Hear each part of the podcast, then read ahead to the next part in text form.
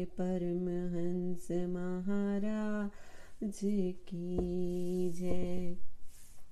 श्री दरबार का पांचवा नियम, श्री दर्शन ध्यान।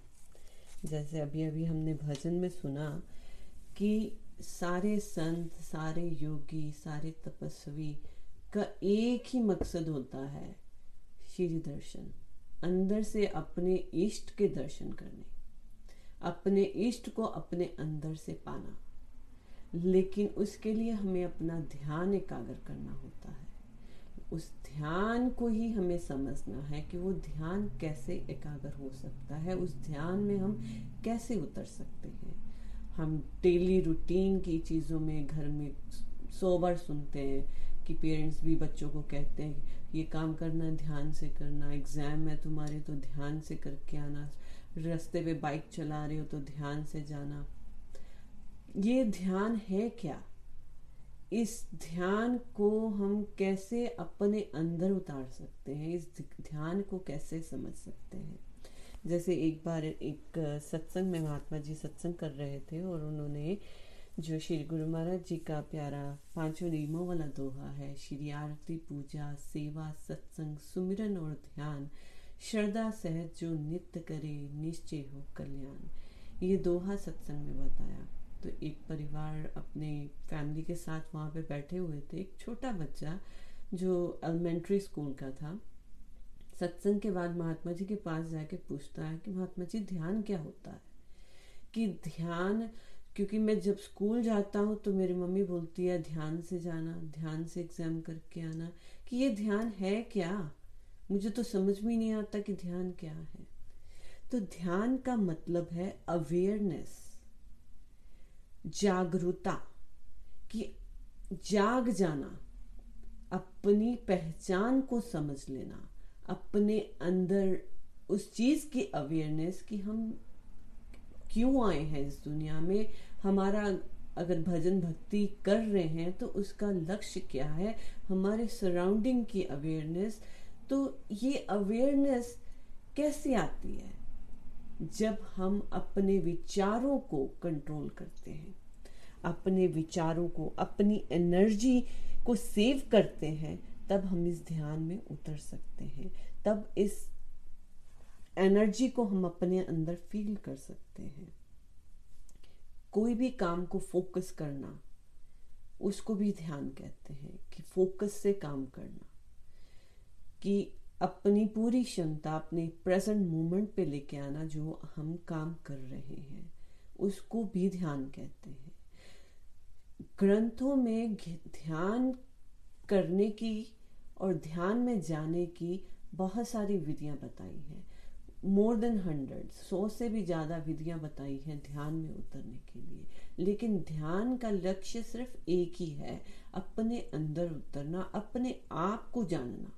और अपने आप को हम कैसे जान सकते हैं? अपनी उस ऊर्जा एनर्जी को कैसे पहचान सकते हैं?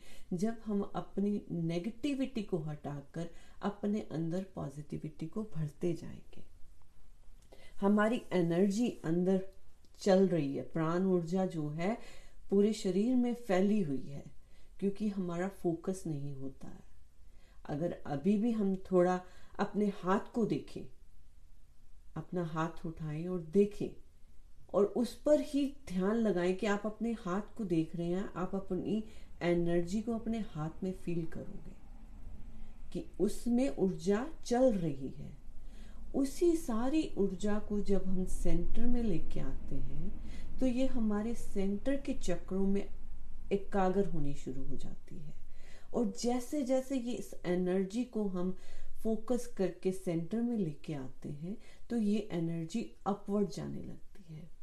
जैसे पानी में इलेक्ट्रिसिटी है, पानी में बिजली है, हमें सबको पता है कि पानी में बिजली है, लेकिन इसकी एक प्रोसेस होती है कि उस प्रोसेस को फॉलो करके बिजली बनती है। फिर उस बिजली को घरों में लेके जाते हैं तो घर में हम उसको यूज़ करते हैं कि डैम बनता है पहले तो डैम में उस पानी के बहाव को इस तरह से लेके जाया जाता है कि उससे ऊर्जा उत्पन्न हुई। कि वो जो बिजली बनती है तो उसको यंत्रों के साथ इकट्ठा करके उसको फ्लो करा जाता है। तो ऐसे ही जो शरीर की एनर्जी होती है, वो हमारे विचारों के द्वारा फ्लो होती है। जिधर हमारे विचार जाते हैं, हमारे थॉट्स जाते हैं, उधर हमारी एनर्जी फ्लो होती है। इसीलिए श्री गुरु महाराज जी ने सिंपल साधन हमें दिया है कि जब हम श्री दर्शनों के लिए जाते हैं, श्री गुरु महाराज जी के दर्शन करते हैं तो कैसे हम अपने प्रेजेंट मोमेंट में आ जाते हैं? उस समय हमें घर, बाहर, परिवार खाने पीने की किसी भी चीज़ की चिंता नहीं रहती। ना हम पास्ट का सोचते हैं, ना हम फ्यूचर का सोचते हैं। हम सिर्फ़ और सिर्फ़ उस टाइम दर्शनों की चाहत में ऐसा डूब जाते हैं कि हमारे अंदर वो एनर्जी फ्लो होती है। उस एनर्जी को अगर हम सेंटर में करके ध्यान में लगाते हैं, वो एनर्जी अपवर्ड जाने लगती है। मीन्स हमारे नीचे के चक्रों से धीरे धीरे ऊपर आने लगती है, ऊपर आकर तीसरी आँख पे पहुँचती है जिससे हम ध्यान में उतर जाते हैं। लेकिन ये दर्शन तो हम श्री आनंदपुर जाकर करते हैं। दर्शन हम अनंतपुर में करते हैं, तब उस टाइम हमारा प्रेजेंट मोमेंट होता है। तो हम उस एनर्जी को प्रेजेंट मोमेंट को फील कर लेते हैं। लेकिन हम हर पल इसको कैसे फील करें? उसके लिए हमें प्रैक्टिस करनी पड़ती है। हमारे संत महापुरुष भी समझाते हैं कि हम अगर प्रेजेंट मोमेंट में रहेंगे तो हम इस एनर्जी को अलाइन कर सकते हैं सेंटर में ले, लेके आ सकते हैं। जब ये सेंटर में आ जाएगी, तब हम इसको फील कर सकते हैं। तो सेंटर में लेके आने के कई यंत्र श्री गुरु महाराज जी ने दिए हैं। कि जहाँ जहाँ आपके थॉट्स जाते हैं, जहाँ आपकी सोच जाती है, उसी सोच से हम अपने शारीरिक और मानसिक रोगों को भी ठीक कर सकते हैं।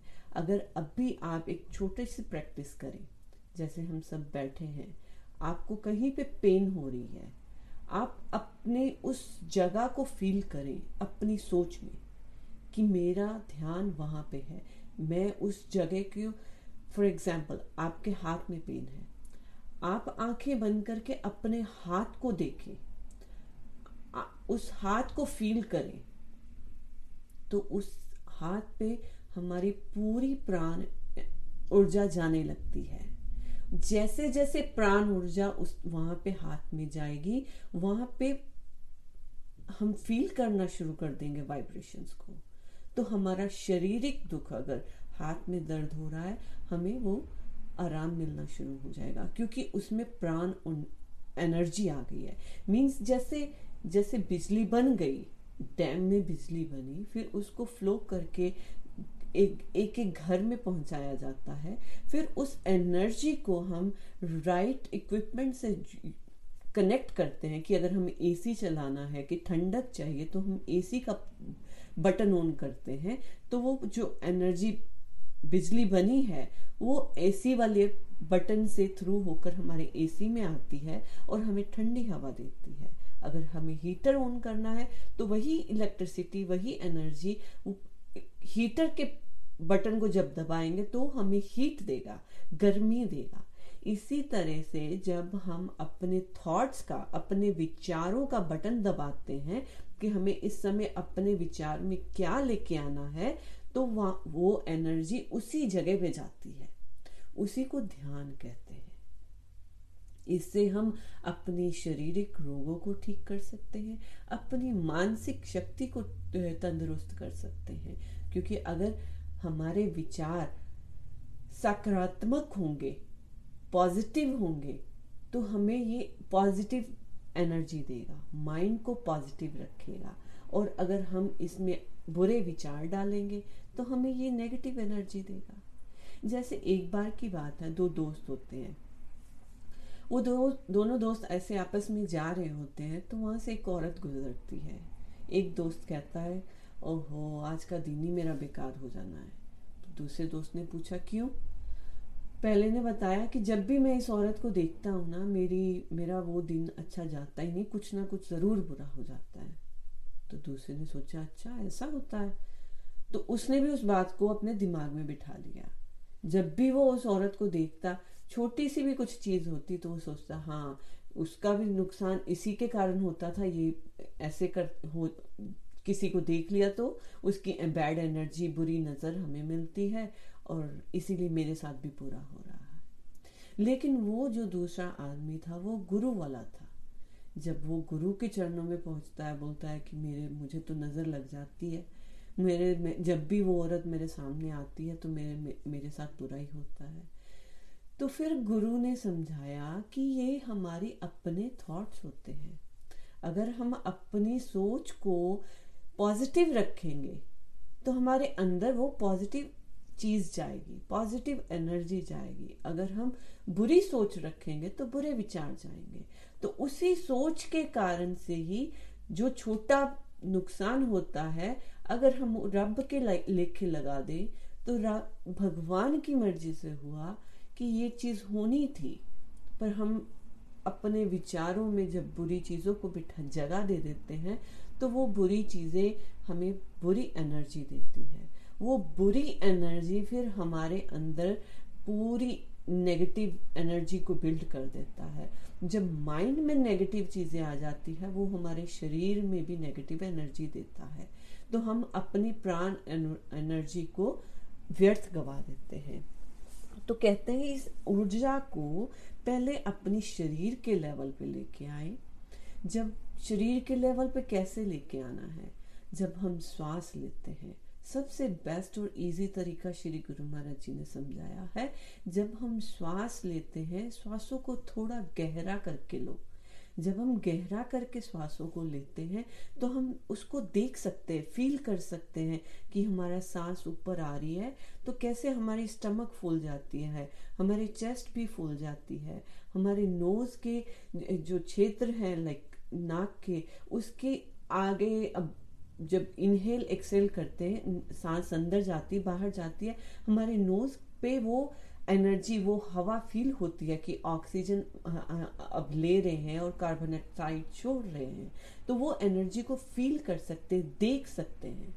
तो उसको जब फील करेंगे तो हम अपने बॉडी के लेवल पर अपनी एनर्जी को ठीक कर रहे हैं। जब बॉडी के लेवल पे हम एनर्जी को फील कर लेते हैं तो फिर माइंड के लेवल पे करते हैं कि आँखें बंद करके हम अपनी एनर्जी को फील करेंगे कि हमारी एनर्जी कहाँ पे है।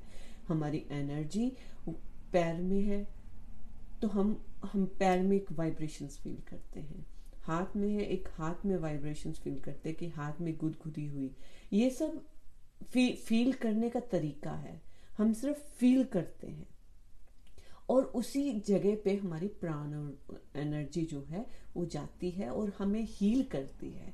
जब हम शरीर के लेवल से और माइंड के लेवल से और मन के लेवल से इस एनर्जी को फील कर लेते हैं प्रैक्टिस करके तो हम फिर पहुँचते हैं मौन के लेवल के, कि मौन रहना है क्वाइट रहना है। तो हमें हर चीज़ की प्रैक्टिस से ही परफेक्ट हो सकते हैं। शरीर के लेवल पे अगर हम सात दिन अपने रखें, अपने आप को दे, इक्कीस दिन दे तो ये हैबिट बन जाएगी कि हम इस एनर्जी को फील कर सकते हैं, क्योंकि कोई भी काम है, हैबिट से होता है। अगर अगर आपको कहा जाए कि आज आपकी आँखों में हम पट्टी बाँध देंगे और आपने अपने किचन में जाकर कुछ बना के लाना है आप जाओगे क्योंकि आपकी अपनी किचन है। आपको पता है कि मैंने किचन में कौन सी चीज़ कहाँ पे रखी है। आप कुछ ना कुछ बना के लेके आ जाओगे। क्यों? क्योंकि आपको पता है क्योंकि आपकी हैबिट है आपकी आदत है। रोज किचन में जाना हर चीज़ कहाँ पे पत, पड़ी है आपको पता है। पानी कहाँ पे है खाने पीने वाली चीज़ें कहाँ पे है नमक मिर्च कहाँ पे हर चीज़ का पता है। कैसे पता है? आदत है हैबिट है। रोज का वहाँ पे चीज़ें आप काम करते हो, आपको पता है। इसी तरह से हम अपने श्वासों को रोज लेते हैं, हर पल लेते हैं, हर सेकंड लेते हैं माइक्रो सेकंड में लेते हैं। लेकिन हम उस पर कभी एहसास नहीं करते, कभी फील नहीं करते। उस एनर्जी को जब हम फील करेंगे, देखना शुरू करेंगे कि हमारे श्वास ऊपर आ रहे हैं, नीचे जा रहे हैं, कि ये श्वास कितना गहरा लिया? स्टमक तक गया या हमारी चेस्ट तक गया? लंग्स में फील हुआ कि नहीं हुआ? जब हम ऑक्सीजन लेते हैं तो हमारे लंग्स फूलते हैं। जो हमारे फेफड़े हैं, वो फूलते हैं। जो फेफड़े फूलेंगे तो हमें पता चल जाएगा कि ऑक्सीजन जा रही है। उसी चीज़ पर ध्यान देते हुए जब हम प्रैक्टिस करेंगे तो हमें भी वैसी प्रैक्टिस हो जानी चाहिए जैसे हमें अपनी किचन की होती है, हमें अपनी दुकान की होती है कि कौन सा सामान कहाँ पे पड़ा है। कि हम आँखें बंद करके भी अपने दुकान में जाएँगे, अपने गले से जो चीज़ उठानी है उठा लेंगे, काउंटर से जो चीज़ उठानी है उठा लेंगे, किचन में जाके जो चीज़ उठानी है उठा लेंगे। घर में लाइट गई है आपको पता है कि अगर जनरेटर नहीं चला एल, एलिवेटर नहीं चला कोई भी आपके पास पावरफुल चीज़ नहीं चली आपको मोमबत्ती जलानी है आप कहाँ से जाके लेके आओगे? कि आपके घर में है नहीं है तो आप ढूंढोगे कि अच्छा माचिस को जला लेते हैं। तो आप कहाँ जाओगे? मंदिर में जाओगे क्योंकि हर किसी के घर में मंदिर में माचिस होती है या किचन में जाओगे आपको पता है कि किचन में माचिस है। बिना लाइट के हम अपने घर में माचिस को ढूंढ के लेके आ जाएँगे। क्यों? क्योंकि हमें पता है। हैबिट है कि कहाँ पे क्या चीज़ रखी है। इसी हैबिट को हमें अपने अंदर उतारना है। अपने ऊपर प्रैक्टिस करनी है कि हम अपने शरीर को कैसे हील कर सकते हैं प्राण ऊर्जा के साथ। इस प्राण ऊर्जा को शरीर को ताकतवर करने के लिए, अपने माइंड को पावरफुल करने के लिए यूज़ करनी है। जब ये हमारा शरीर स्वस्थ रहेगा, तब हम भजन सुमिरन पे बैठ सकते हैं। अगर शरीर स्वस्थ नहीं रहेगा तो हम भजन सुमिरन नहीं कर सकते। तो भजन सुमिरन नहीं करेंगे तो अंदर जो हर योगी, हर तपस्वी चाहता है कि मुझे अंदर से दर्शन हो, जैसे अभी भजन में हमने सुना तो कैसे होंगे? नहीं होंगे।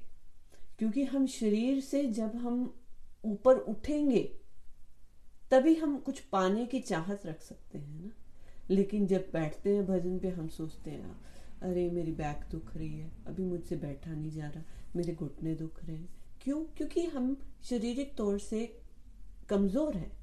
हमारे पास एनर्जी नहीं है, क्योंकि जो एनर्जी है, हम उसको सही तरीके से यूज़ नहीं करते।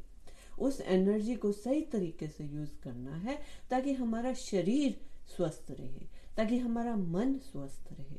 जब शरीर और मन दोनों स्वस्थ हो जाएँगे, तब हम थर्ड लेवल पे पहुँचते हैं। थर्ड लेवल क्या है? मौन का लेवल उस ध्यान में उतरने का लेवल जैसे संत फरमाते हैं, आँख, नाक, मुँह बंद कर नाम निरंजन ले, भीतर के पट तब खुले जब बाहर के पट दे। जब हम अपने शरीर के लेवल से उठकर मन के लेवल पे आ जाते हैं, मन के लेवल से उठकर मौन के लेवल पर आ जाते हैं, तब हम अपनी इंद्रियों को कंट्रोल कर सकते हैं। जब इन इंद्रियों को कंट्रोल कर सकते हैं, तभी उस निरंजन के साथ हम मेल कर सकते हैं। तब हमारी बाहर की ऊर्जा जो है अंदर जाएगी। वो प्राण ऊर्जा हमारी तीसरी आँख पे जाएगी। तीसरी आँख में जाने से हम उस सहज समाधि में लीन हो सकते हैं। जब सहज समाधि में लीन होंगे, वहाँ पे क्या है? हम अपने सचखंड, अपने परमहंस दाता दयाल जी के दर्शन कर सकेंगे। वही हर तपस्वी, हर योगी, हर संत की इच्छा है, हर सच्चे प्रेमी की इच्छा है अपने इष्ट को अंदर से पाने की। क्योंकि श्री दर्शन तो हम श्री अनंतपुर जाकर पाते हैं, लेकिन हर पल हम श्री आनंदपुर नहीं पहुँच सकते, श्री दर्शनों का आनंद वहाँ पे नहीं ले सकते।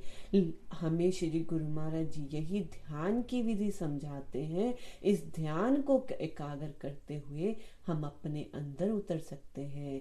जो आनंदपुर के नज़ारे हैं, वो हम अपने अंदर उतर कर देख सकते हैं। हमने श्री ग्रंथ में और कई लीलाओं में भी सुना है कि कैसे लोग घर में बैठे श्री अनंतपुर के नज़ारे ले लेते हैं कि श्री गुरु महाराज जी इस समय क्या कर रहे होंगे, वो जानते हैं। क्यों? क्योंकि उनकी रूह जो होती है, वो श्री गुरु महाराज जी के चरणों से कनेक्ट हो जाती है। हम यहीं पर बैठकर किसी भी चीज़ का नज़ारा ले सकते हैं। कैसे? कई संतों को आपके मन के भाव पता चल जाते हैं। कैसे वो जान जाते हैं कि आप जो सामने बैठे हो, आप क्या सोच रहे हो? आपकी चाहत क्या है? जैसे हमारे गुरु महाराज जी जान जाते हैं, बहुत सारे संत जान जाते हैं, बहुत सारे प्रेमी जान जाते हैं। क्यों? क्योंकि वो उस अवस्था पर पहुँच जाते हैं, मौन की अवस्था पर। जब हम अपने विचारों से मौन हो जाते हैं, अपने ध्यान में लीन हो जाते हैं, तब हम अपने विचारों को कंट्रोल कर लेते हैं तो दूसरों के विचारों को हम महसूस कर सकते हैं। दूसरे वाला, जो सामने वाला है, उसके विचारों में क्या चल रहा है? तो हमें हर कदम की पहले से ही जानकारी मिल जाती है। क्यों? क्योंकि हम मौन लेवल पे हैं, और मौन लेवल पे हम अपने आने वाले समय को पहले से जान जाते हैं। तो इसीलिए श्री गुरु महाराज जी समझाते हैं, अपनी उस ध्यान की अवस्था में लीन हो, ध्यान की अवस्था में जाएँगे, तभी हम उस सच्चे परम आनंद को पा सकते हैं जो हमारे श्री गुरु महाराज जी हर पल बरसा रहे हैं, जो हमें देना चाहते हैं। अगर हम उस, उनकी आज्ञा पालन में रहेंगे श्री दरबार के पाँचों नियमों को फॉलो करते जाएँगे तो हम उस अवस्था तक पहुँच सकते हैं। और यही हमारा लक्ष्य है, जो श्री गुरु महाराज जी की आज्ञा है। और श्री गुरु महाराज जी भी हमें वही देना चाहते हैं। तो ये हमारा फ़र्ज़ बनता है कि हम इस प्रैक्टिस को सिर्फ़ सुनकर भूल ना जाए। इस प्रैक्टिस को अपने जीवन में लेके आए कि जब हम चल रहे हैं, एक कदम को देखें कि अभी मैंने आगे ला रखा है, पीछे ला उठाया है। किस तरह से मैं चल रहा हूँ? किस तरह से मैं आगे बढ़ रहा हूँ? खुली जगह में खड़े हो तो आसमान को देखो। अपने इस मोमेंट को फील करो। हवा चल रही है, उस हवा के झोंके को फील करो। क्योंकि जैसे जैसे इस सबको फील करेंगे तो हम प्रेजेंट मोमेंट में आ जाएँगे। और प्रेजेंट मोमेंट में रहेंगे तभी हमारी प्राण ऊर्जा जो है सेंटर में आएगी। और जब तक ये फैली हुई होती है तो हम इसको ऊपर नहीं लेके जा सकते। क्योंकि जो हमारा तीसरी आँख से आगे का रास्ता है, कहते हैं, सुई की नोक के जितना है। सुई की नोक के जितना अगर होगा, उसमें धागा जाना भी कितना मुश्किल है। तो उस प्राण ऊर्जा को हमें अलाइन करना है सेंटर में इतना फाइन करना है कि हम सांस ले तो भी हमें पता चले कि ये एकदम सेंटर में जा रही है। एकदम सीधी ऊपर की तरफ़ जा रही है। किसी सूफी संत ने कहा है कि ए सांस धीरे चल, तेरे चलने से भी इबादत में खलल पड़ता है। तब हमारी साँसें भी धीरे धीरे चलती हैं। इतनी धीरे चलती हैं कि हमें पता ही नहीं चलता कि हम सांस ले रहे हैं कि नहीं चल, ले रहे हैं। क्योंकि जब हम तीसरी आँख से ऊपर का सफ़र तय करेंगे, वो रास्ता इतना बारीक है, वहाँ पे हम नहीं जाएँगे, हमारा मन नहीं जाएगा, हमारी ऊर्जा जाएगी, हमारी प्राण ऊर्जा जाएगी, और ये प्राण ऊर्जा हमें अंदर की तरफ़ लेके जाएगी जब हमारी एनर्जी अलाइन हो जाएगी। हमारी साँसें इतनी अलाइन हो जाएँगी धीरे हो जाएँगी तो ये ऊपर की तरफ़ जा सकती है। उस मंजिल तक पहुँचने के लिए हमें प्रैक्टिस करनी है। प्रैक्टिस किस चीज़ की? अपने आप को फील करने की। इस जागरूक समय में रहने की अपने इस मोमेंट में रहने की। हाँ, ये सबका होमवर्क है। हमारा आपका श्री गुरु महाराज जी ने दिया है। कि अपने मोमेंट को फील करना है। ना पास्ट में रहना है, ना फ्यूचर में रहना है। क्योंकि पास्ट की चीज़ों को याद करके हम बहुत कुछ अपना समय गवा देते हैं कि ये मेरे साथ हुआ था, ऐसा हुआ था, वैसा हुआ था। अगर मैं उस समय ऐसा कर देती तो ऐसा हो जाता। नहीं, क्योंकि जाने वाला समय जा चुका है। आप उसमें कुछ भी नहीं कर सकते। तो सोचने का क्या फ़ायदा? फ्यूचर का सोचते हैं कि मेरे बच्चों के लिए ये करना है, वो करना है, कमाई करनी है, ये इतना नहीं सोचो कि हमारी एनर्जी उसमें वेस्ट हो। फ्यूचर का सिर्फ़ इतना सोचो कि मेरे, मैं रात को सो रहा हूँ, अगर श्री गुरु महाराज जी ने मुझे कल जागने का मौका दिया तो मेरे दिन भर का प्लान क्या है? मैंने काम करना है, भजन पे बैठना है, फिर मेरे दिनचर्या होगी, मैंने काम करना है तो जो स्केजुअल एजेंडा है, वो करना है। बस उतना सोच लिया एजेंडा बना लिया आपने दैट्स इट इतनी लंबी कल हो ना हो किसने देखा है? हम हज़ारों दिनों की प्लानिंग करने बैठ जाते हैं। तो उसमें क्या होता है? हमारी एनर्जी वेस्ट होती है। लेकिन अगर इसी प्राण एनर्जी को हम सेंटर में करके आज के समय में जिएँगे तो हमें आने वाले कल का सोचना ही नहीं पड़ेगा। क्योंकि हम, जो श्री गुरु महाराज जी हमें आने वाली हर चीज़, हर कदम पहले से ही बता देते हैं। तो इसीलिए गुरुमुखो, हमें अपनी एनर्जी को आज में लेके आना है। जैसे जैसे हम आज में आएँगे, अपनी अभी के समय में आएँगे, अपनी सांसों को फील करेंगे, गहरा सांस लेंगे तो हम आज में जी रहे हैं। तो उसी में हम अपने मौन में लीन हो सकते हैं, सहज समाधि में लीन हो सकते हैं और श्री गुरु महाराज जी की प्रसन्नता पा सकते हैं। बोलो, जयकारा। बोल मेरे श्री गुरु महाराज की जय।